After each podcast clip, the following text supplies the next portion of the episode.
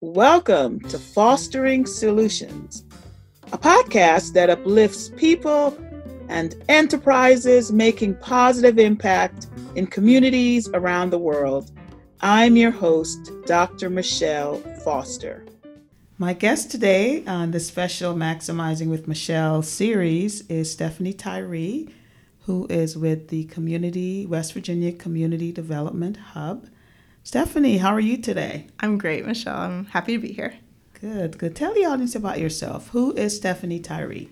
Well, I'm a child of Charleston. I'm a native of West Virginia, and I'm from a family that has been in West Virginia for many generations. Mm-hmm. So I am the fifth Tyree generation based out of Charleston, and come from a very big family. My dad has 12 brothers and sisters, many of whom are still here. So I'm the person who a lot of people say, which Tyree is your dad? When I see them in town. There's a lot of them, right? Yeah. And after growing up here, I left the state like many young people do, and after high school, and went to college in Pittsburgh, and then law school at NYU School of Law in New York City. And then I worked in New York for a couple years on environmental justice policy with a group called We Act for Environmental Justice. And I got to do local, state, and federal policy with them. So it was a great learning experience for coming back home. A good training ground. Mm-hmm. So now you have a law degree from NYU, great school, and you chose to come back home and work in the nonprofit sector. Why did you choose the nonprofit sector, and why aren't you off being a hotshot lawyer in New York? Mm-hmm.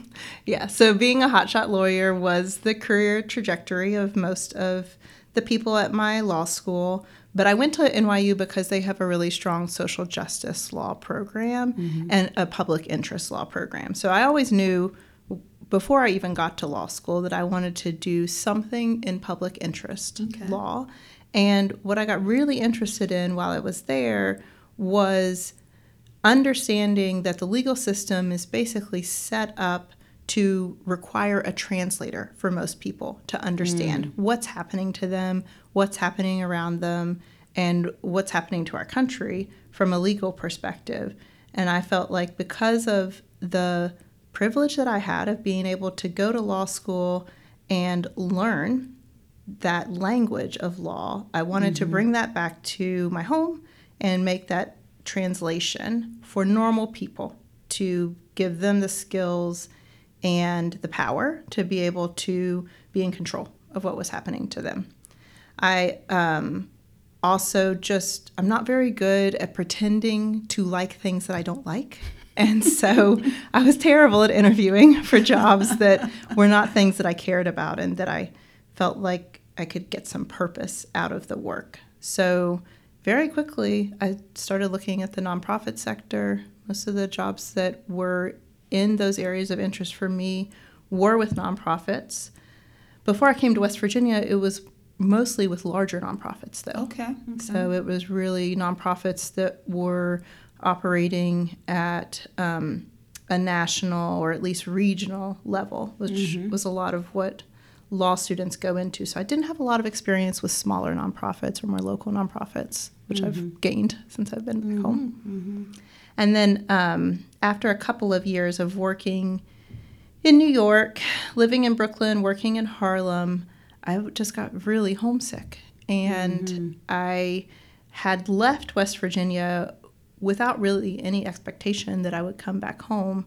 And I spent most of my time in college and law school living in all different kinds of places, trying to find what was going to be my home, where was the place that I felt most at home.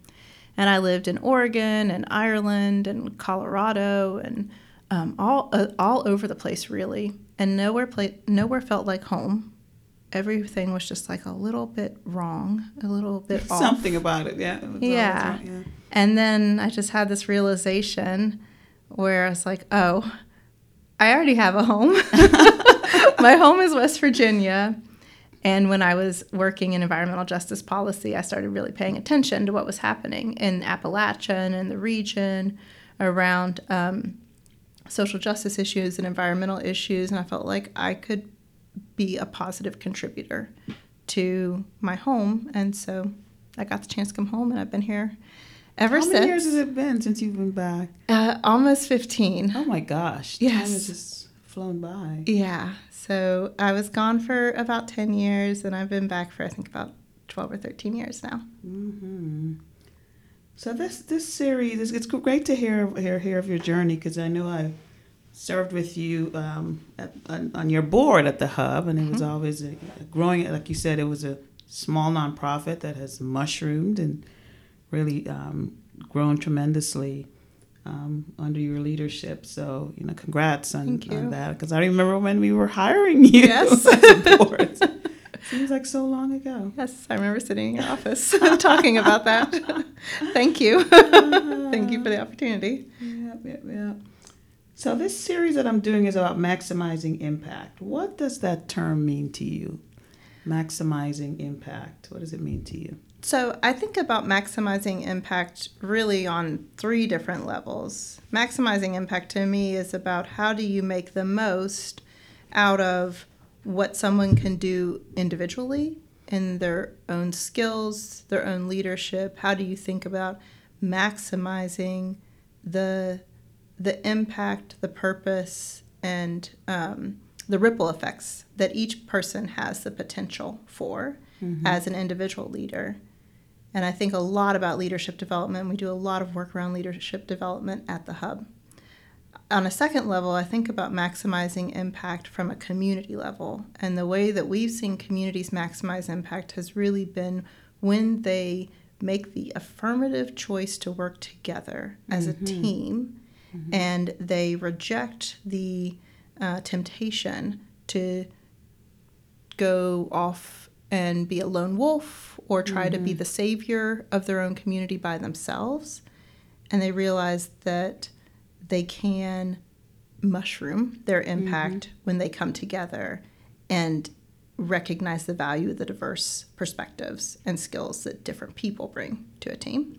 And then the third level of maximizing impact that I think a lot about is through partnerships, and when organizations that have different perspectives, different skills, and different ideas come together and build that Venn diagram of their overlapping approaches and really build a trust-based relationship. And once you have deep trust between organizations and partnerships, the scale of the impact you can have is really, infinite, it's I think. Yeah. So it seems like, your views are kind of have guided the Hub, just listening to how you talk about partnerships and working together. Could you share an example of how you've used those kinds of strategies in some of the work that you've done? Yeah, so it is core to the way that the Hub works is at the individual, the community, and the partnership level. And I think I've been at the Hub for 10 years now, and I think that I've brought some ideas to the Hub, and I've learned so much at the Hub. So it's hard to know where the start and the end of it is at this point. But some examples that I've seen where that partnership maximizing impact has been really transformational has been in our partnership with Coalfield Development, actually. I have two examples from that. And one was serendipitous, and one was an example of a very intentional approach to maximizing impact. But the first transformational work that we did together that was serendipitous was we had a meeting. This was many years ago, and the Hub and Coalfield have worked together for years, mostly around abandoned and dilapidated property policy issues. So we were really focused on a very specific thing. But we knew that we needed to kind of get a better understanding of what each organization did, and we were both doing lots of different things. So we had just a casual meeting to sort of update each other about here's the programs we're doing and here's the places we're working and those kinds of things.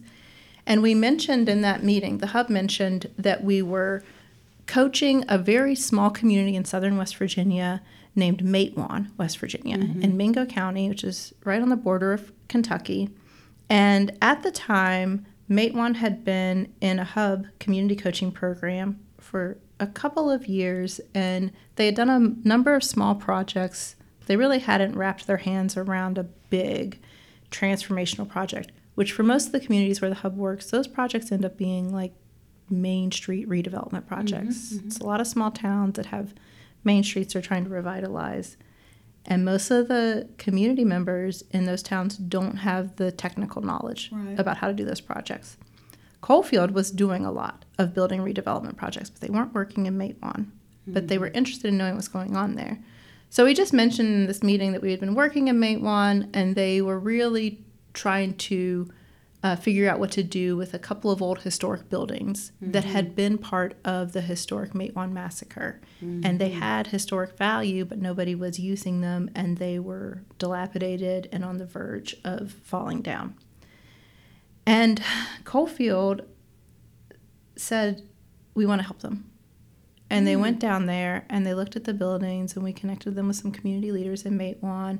And they started a massive project, and they've redeveloped the buildings and have put them into productive reuse, saving some of the history of that town. Good. Moving forward some of their own organizational priorities, and really showing, you know, how when partners come together, learn from each other, and just share information without a real agenda necessarily of I'm trying to get you to do this for me, some things can bubble up that bring real value. Great, great. So one other example, and I'll get more into this later, I think, but the other example is the Act Now Coalition, which is a massive 21-county project that Coalfield Development is leading, and the hub is a core partner on them with to drive economic development and climate change-related development in southern West Virginia. And so this was really sparked out of a federal funding opportunity that the EDA launched a couple of years ago to put $1 billion into really organization or university-led development projects around the country. So because the hub and Coalfield had been working together for so many years, we had built, especially at the organizational leadership level, a very deep, trusting partnership between the organizations. And so the CEO of Coalfield came to me and he said, I want to go for this project. I want the hub to be part of it. And I want you to just do what you do. And it was a project where it could easily have been positioned as, it's Coalfield's project, it's my project, you do what I say you're going to do if you want to be part of this pie. Or I'm just putting partners together so that we can win it, kind of thing. Right. But you were working together for years already. Yeah, there was that trust, there was that knowledge of like, we knew what we each did, and I knew that there was humble leadership at the table. And that's where I've seen some real unexpected opportunities and impacts rise up, is when that humble leadership shows up and people are seeking just to make something happen that brings value outside of what might bring themselves wealth or personal value. It's a great example, So as you reflect on, and congratulate, that's a major win for West Virginia. That was a major win for West Virginia. Yeah, it's exciting, and it's daunting too as we get into the work. But it's really transformed a lot of the work, and I think it will bring a lot of value to southern West Virginia. Mm-hmm. As you reflect on current and past programs, where do you think you've seen the most impact, and how do you know? So one of the core values of the hub is we learn by doing, and we aren't afraid to fail in the work, because from failure comes deep learning. And if you are focused on analysis and adaptation. So we really do a process where we try things out, we learn from them, we adapt, and then we improve. It's a sort of iterative cycle. and that's been present since the hub started in 2009 in our community coaching programs. Mm-hmm. And the first community coaching program that we started was called HubCAP, which is the Communities of Achievement Program. It's our oldest coaching program. It's one we probably learned the most in. Mm-hmm. And when I say a community coaching program, what I mean is basically we bring a community economic development curriculum to a team of community members that are focused on improving their communities and are committed to working together for a certain period of time mm-hmm. through a program. And all of our programs are focused on leadership development, team development strategies, and project development. So in HubCAP, they always have a specific project that they're working on and they're focused on. And so that program has worked with over 25 communities over the last 10 years or 12 years, and it's really been amazing to watch the continuous growth that some communities have been able to achieve. Even when they're no longer, in the HubCAP program. Even after HubCAP. That's awesome. So one of our first communities in the HubCAP program was Buchanan. Mm-hmm. And when Buchanan came into the HubCAP program, one of the first things that they did was they started a weekly community meeting, which was really around project ideation, which is thinking about what projects they wanted to do, planning, updates, moving forward, lots of different projects. Mm-hmm. And they really worked through HubCAP to figure out, how do we structure these? How do we make them really an open door process? They've kept those weekly community meetings going on. They happen every Thursday at noon in downtown Buchanan at a local restaurant, which gives a room to them to meet every week. Mm-hmm. Everybody pays for their own food, right? So it's not a cost. It's not like they're just coming for lunch. That's good. Yeah. Mm-hmm. And they've kept that up for 12 continuous years. Wow. Every week they have between 15 to 50 people show up a week. And it's really created this momentum in the community of continuous activity, continuous actions.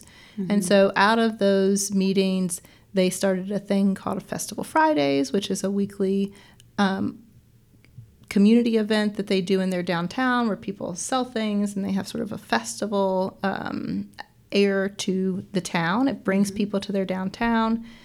They have revitalized a city park and done a development there, and they've redeveloped multiple downtown buildings. So there's just lots of things, from little things to big things. So another community that has gone through HubCAP, I'll use two more examples. So another kind of older community that's gone through HubCAP is Princeton, which is in Mercer County in southern West Virginia. And they started HubCAP planning to focus on revitalizing a historic theater in their downtown, which was located in a part of their downtown that had gotten very dilapidated. It had really high crime rates, and people were afraid to go to that part of their town because there was so much, criminal activity happening there. They really felt like in order to bring new vibrancy to their whole community, they had to focus on revitalizing this district of their downtown, of their business district. And the theater was right in the middle of it. They felt like the theater, once they revitalized it and opened its doors, it would be this catalyst for business development. But they also started some small business development efforts while the theater was going on. Well, it's been 10 years. Mm-hmm. The theater's not open. Wow. It has been an absolute money pit project. It has run into so many challenges. It is on the verge of getting done this year. But while they were working on the theater, they didn't just focus on that. They didn't put all their eggs in that basket. They kept working on other things. They started multiple major festivals and events that brought people into that area, brought thousands of people to their downtown for New Year's Eve and Halloween and a few other events. And they focused on getting their buildings in that area ready for businesses and cultivating businesses to go into those buildings. Mm-hmm. So they brought in 30 new businesses. Oh, wow. While they're waiting to do the theater, while they're still working on the theater. Yeah, they've gone from about a 15% occupancy rate in that district to 100%, and they have a list of businesses that want to get into buildings there and are waiting. And they can show a reduction in their crime rate in their city. as a result of it. Talk about impact. Yeah. So, and that measurable impact. That's great. And it was all led by a group that is focused on arts development.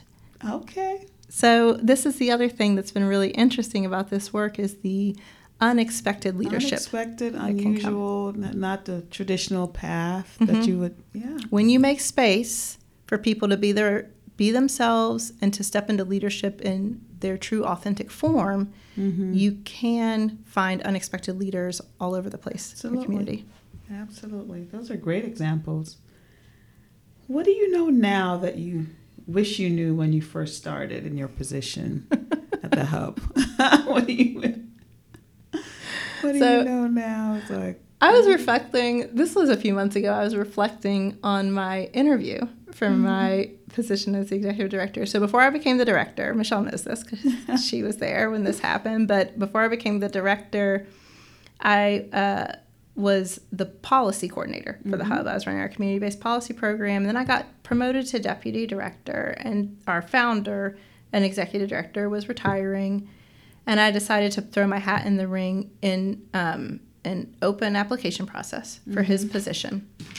And I don't do anything sort of haphazardly, right? So I forgot that I did this until recently, but I hired someone to help. It was almost like a coach. And she just helped me organize my thoughts for preparing for that interview. And I remember very clearly, like, us working together and sort of mapping out my understanding of the hub and my analysis or proposals of where the organization could grow and move forward. Mm-hmm. So I had this whole kind of like strategic plan that I made for the interview.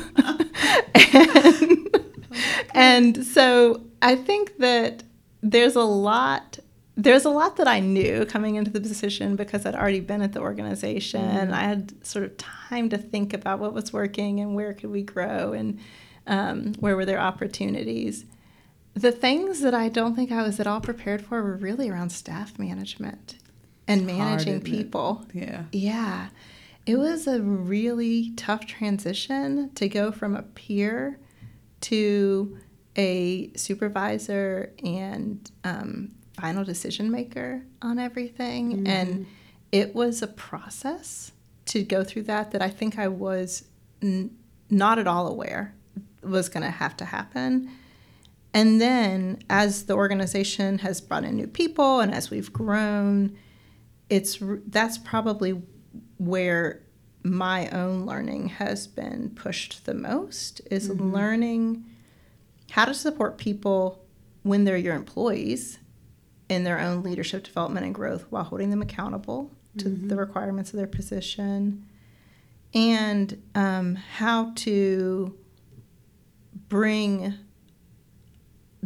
the level of support that I want to bring to people in their own leadership development and my management of them to an organization as it grows. Mm-hmm. And that's what I'm learning right now. And you have been growing. Like, how many staff do you have now? So we're at 15 staff and 3 vistas. Mm-hmm. So we have some internal organizational vistas, and then we're planning to hire 1 more. Okay. So we're hoping to be at 16 by the end of this year. We were at 8 in fall last year. Wow. So we doubled our size. Yeah. And that's been a big learning curve for me because I was doing a lot of one-on-one, really deep, intensive staff management. Mm-hmm.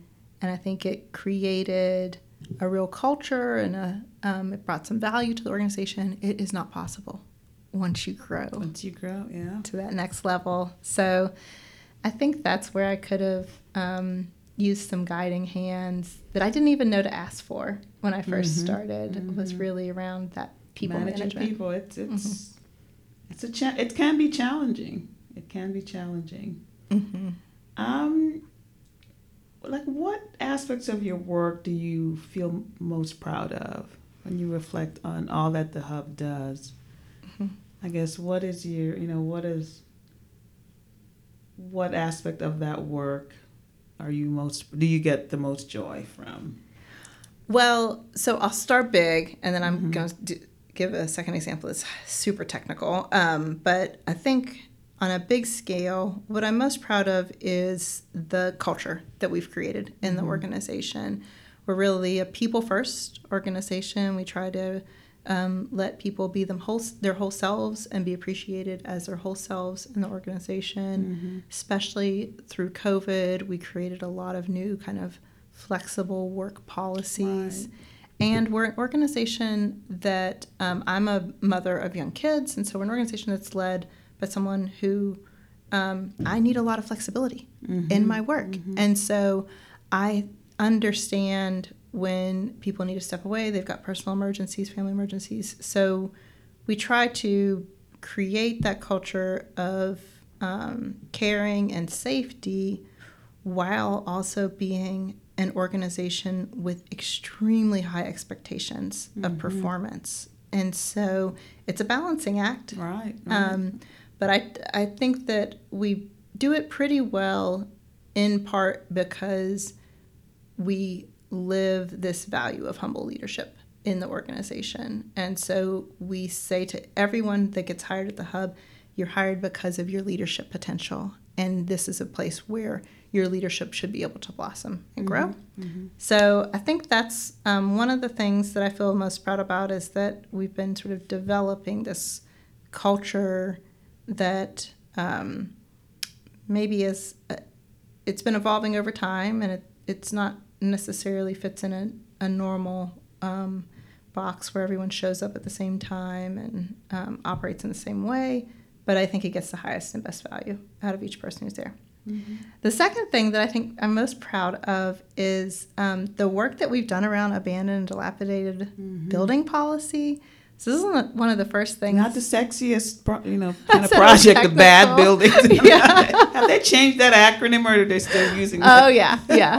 That's Brownfield Assistance Center. So yeah. I think that it's not, the sexiest thing to talk about. But when I first started at the Hub, I had come from policy work that was highly contentious. I was working on environmental policy in southern West Virginia during the first term of the Obama administration, and it was just very difficult work where people felt like, it was literally... You're anti-coal and... Families against families, yes. Yeah. And it just felt kind of misaligned with my own values because...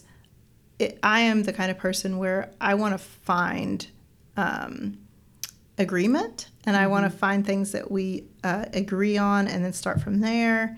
And that work was always starting from like a first place of disagreement and trying to move from there. Mm-hmm. And so when I came into the Hub, the first thing that we did with our policy work was we looked at what's an issue that's bubbling up across every community. Mm-hmm. And everybody agrees we need to work on it.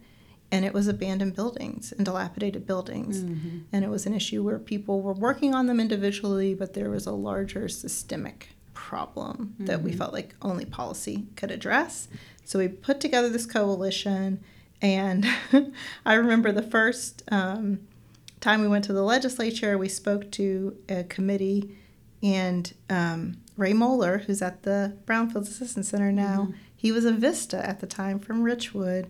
And he had these little, paper documents and these printout pictures. This was really, it feels like a million years ago. I know, I'm trying to think about it. Yeah. Yeah, there was no digital anything. It was all just written out. But it was the hundreds of abandoned and dilapidated buildings in that one small town. And it really caught the legislature's attention because they were like, oh, yes, this is an issue. Well, anyway, fast forward about 7 years, and... We got the legislature through working with the current auditor to do a complete rewrite of the state's property tax sale code to restructure it based on research that we'd done with a national firm that said these are all the problems with West Virginia's property tax process and the way that buildings get lost in that process, and they can't be redeveloped even if you want to, and the way that it harms low-income homeowners who struggle to pay their taxes. And so We ended up doing this complete rewrite of the tax sale code. We got a new corporation started that can take on those properties. We got 11 land banks started around the state. So there's all That's this major. Infrastructure now. And it's stuff that you don't ever see if you're not thinking about it. But it's all working to put dilapidated or abandoned properties back into productive reuse. And it wouldn't be there at all if this coalition hadn't started working on it. It's a major accomplishment. Yeah. Major accomplishment. You've mentioned that the organization has been growing. You doubled in size. What are those areas of growth that you're experiencing? So we have had enormous opportunity because of the increased federal resources that have come into the Appalachian region. A lot of what the hub's done over the last 5 or 6 years is really build a deep understanding of federal funding opportunities for rural community development. We've built strong relationships with federal funders, and we've leveraged some of that work into funding for ourselves. We've also been focused through trainings, workshops, and one-on-one coaching and helping grow the capacity of the state to draw down those federal funds, and thinking with partners like you about how do we address some of the barriers to accessing those funds, including, you know, the resources that we have on the ground, grant writing capacity barriers, those kinds of things. So we've been able to grow our work, and we found new resources for some of our programs through federal funding partnerships. And then we have also been able to grow our work through some national partnerships. So as we've elevated our work and started to, you know, really demonstrate the value of the approach of working with small towns and helping them do community-led redevelopment initiatives. Some national partners have started to say, we like what you're doing, we want to partner with you. It's awesome. So that's what we've been able to leverage, but there's still so much work to do. And one of the things that I've been really focused on for the last year and a half about is the community investment system, which means how does money flow to small towns? And particularly, what are the barriers that keep money from being able to flow to small, extremely economically distressed towns in West Virginia? And there's a bunch of problems, a bunch of parts of that system of resource flow, particularly private resource flow, that are broken. But one of the things that's really missing in West Virginia that other places have in abundance is a network of mission-driven nonprofit developers or even for-profit developers, but what are in most places called CDCs or community development corporations. So we've been experimenting with developing and supporting emerging CDCs in West Virginia, and thinking about how do we use the few CDCs in the state as mentors, guides, and co-developers for new CDCs. What are regional and national resources that we can bring in to start to increase the investment capacity of the state? And what's the knowledge base and the leadership development that's needed for these either local or county or regional mission-based developers? Because one of the things that I've really seen over my time at the Hub is that you can lead a community to build a vision, to get real agreement about what they want to do in their community, to get very focused on a set of projects that they know are catalytic, but they're not developers. Right, right. And most of the time they don't have money. Most communities don't have a wealthy philanthropist who wants to put all of their money into their hometown, right? And it's like capacity building before you get to real development, right? Yeah. So it's not, a lot of people want to fund a project, but if they're not ready to take, the community's not ready to take on the project, they've got to get there. Yeah. Yes. So they might know that they care about this building. A lot of people have very deep connection to individual buildings, but like they want to save that building. Even if they found someone who would redevelop that building and they found someone who would pay for that redevelopment, they don't have anything to go in that building. Right. The project doesn't work. So it's sort of this puzzle. Putting all the pieces together. That has to be put together. And there has to be a quarterback that keeps that all going in an individual community. So that's really the CDC's role. And ideally, they're a group that is made up of people from that community that have that ownership of where their community's going and what happens. So it really ends up building a lot of power and long-term like community ownership of a place. And we're missing it in a lot of West Virginia. So that's the growth that I've been thinking a lot about. And I think that there's a lot of energy for that right now in the state. And going back to the very first thing we were talking about the partnerships. One of the things that I always say that is like a strength of West Virginia is that we are very small. And so everybody knows everybody. Or, if I don't know you, like I know someone who knows you, right? Yeah, I know of you, right? So we have those deep partnerships in place where we are now really, I think, at the level where we can take some big risks and try out some things that feel more difficult or scary because there's been this building up of knowledge of like, this is what's needed. If we cannot fill this gap, we cannot move forward. And it's been really exciting to see people sort of put aside their own agendas for themselves or for their organizations and just think about what's best for the state and how do we do that together. And if it has to be something new, then that's great, and I'm willing to do that. Right. So as we wind down, you're tackling a lot of tough issues in West Virginia, West Virginia's poorest communities around the state. What gives you, as you look to the future, what gives you hope? Well, it's some, and I think throughout this series and in my book, I've been telling people it's not easy. Running a nonprofit, working in a nonprofit, it's not easy. So how do you remain hopeful through it all? I feel very hopeful. I feel really fortunate to get to do the work that I do, and I love the people that I get to work with. I think a lot of what gives me energy is being able to visibly see what's happened, whether it's in an individual community and the progress that they've made, or if it's in an individual person and their leadership growth, and being able to be, in deep relationship with those places and those people. So I really see the impact of the work that I do, in part because I've been here long enough to be able to see that. But that drives a lot of my hopefulness. I think the other thing that gives me hope is just almost the shift that I feel like we're seeing over the last 3 to 4 years in the interest people have in doing purpose-driven work.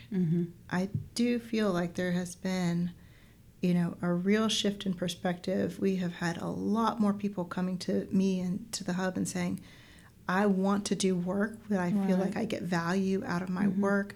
And younger people, I see more younger people doing that, right? It's not just, I thought it was just kind of, me in my own narrow world, but I'm glad to hear that because I've observed that too in West Virginia. And it's not just people saying I want a job with you. A lot of it is people coming to us and talking about how they want to open businesses in their towns, or they want to give back to their community in a certain way. And so I just think that we're in this moment where there's this real bubbling up of purpose-driven leadership and of people demanding to have a life where they feel purpose from their life. And that's exciting and energizing. And the last thing that gives me real hope is I think that we're fortunate to be in West Virginia because I think West Virginia has a key to the future. And that key is the asset of our small towns. People want to live in places where they're part of a community, where they know the people in their town when they walk down the street. Not everybody wants that, but a lot of people do. And a lot of people are searching for that. And I think COVID had something to do with that, too. Exactly. Yes. Right. No one wants the congestion of a big city and everything that goes with that anymore. I think less people do, I think. Yeah. And what they're looking for are in those towns are things that we already have in our towns. So like a small main street, housing that is affordable or reasonable, and sort of like a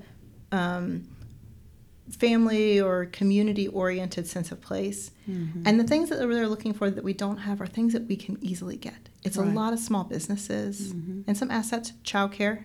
Childcare is important. Huge, isn't it? Yeah. It's such a big barrier. Rural health care. You know, there's some things that we really have to focus on building up, but I do think that once we get that kind of those key parts in place in towns. Broadband, cell phone access, those kinds of things. Yeah.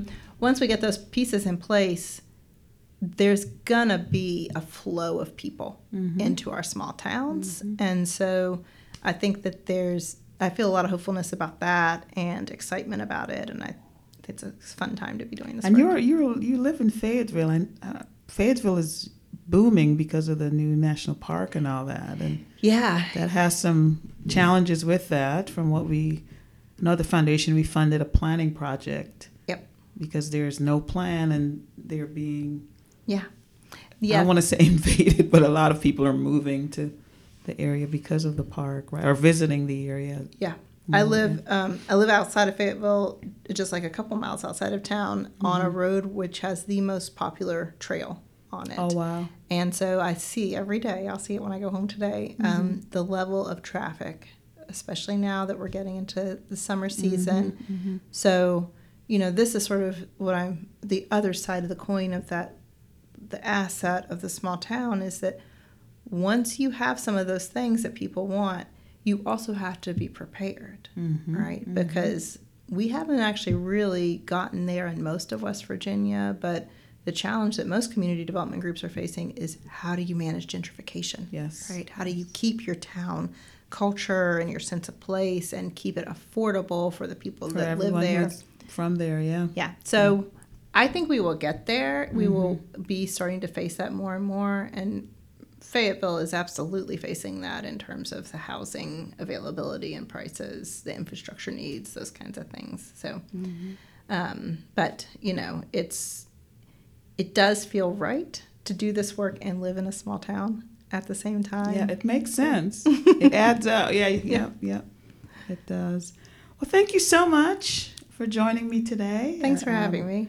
I learned, you know, some more about the hub, and you got to share some of those strategies, you know, through in your conversation, like the partnerships and, you know, meeting the needs and that getting community members involved. Those are all great strategies for maximizing impact. So, well, I appreciate it. And I appreciate all of the knowledge and learning that you've given me over the last 10 years about nonprofit leadership and management and maximizing impact for sure. So thank you. Thank you.